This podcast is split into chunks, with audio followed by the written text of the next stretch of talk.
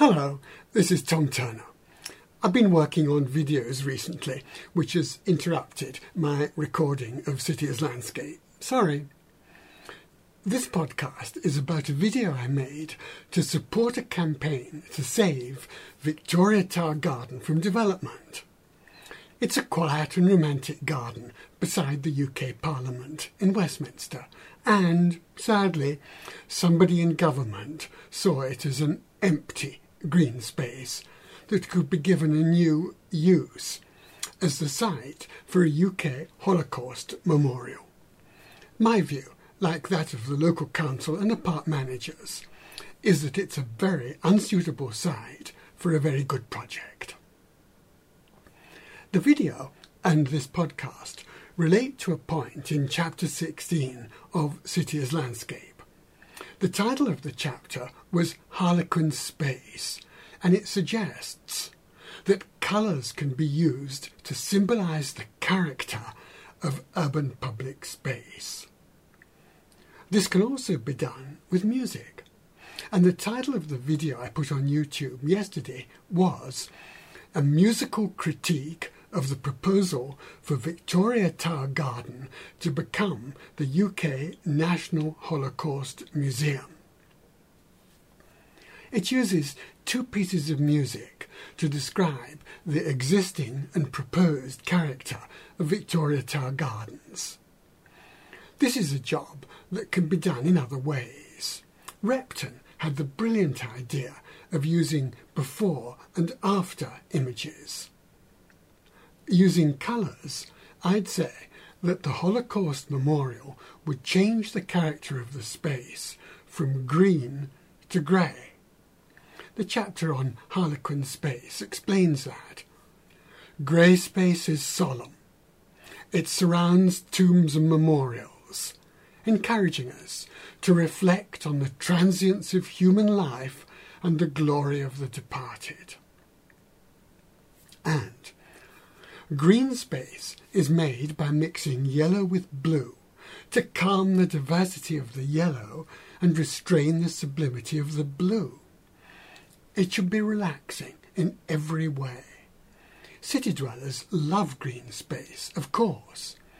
Amid the noise and stress of city life, it's wonderful to come across an island of green.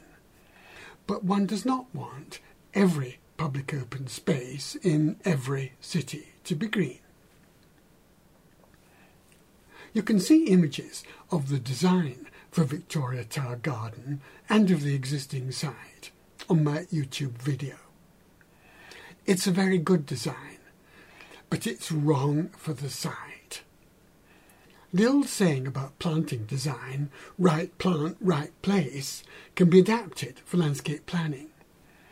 We need the right design in the right place.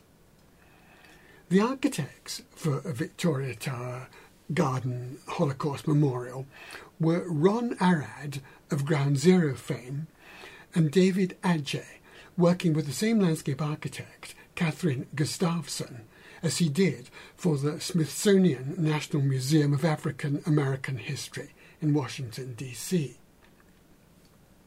Since they had to win a design competition to get the job, they weren't involved with the site selection, which is a great pity. A separate competition to find a site might have been a good idea. Anyway, here's what I said in the YouTube video, followed by the two pieces of music. Beside the Houses of Parliament in Westminster, you can see a wonderful avenue of London plane trees overhanging the River Thames. The Victorians planted them as part of a romantic public garden, now managed as a public park. The current proposal is to convert Victoria Tower Gardens into a Holocaust memorial.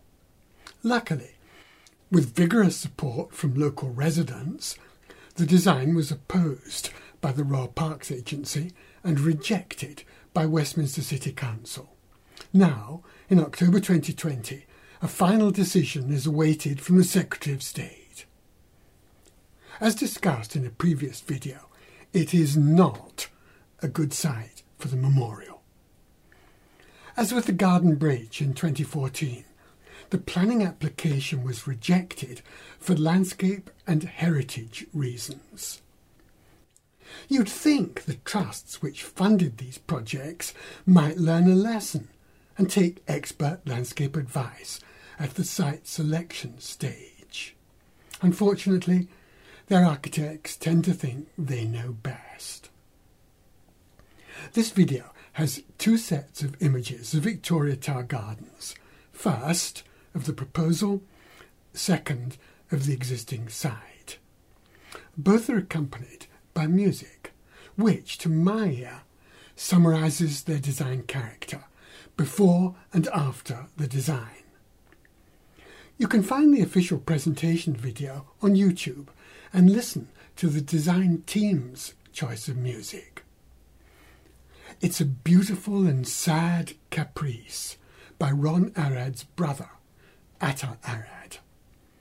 A caprice is a piece of music which is usually free in form, lively in character, and often humorous. I love the music, but it's deceitful about the design character. The music I've put with the two sets of images are, for the existing site, calm, gentle, playful, and cinematic.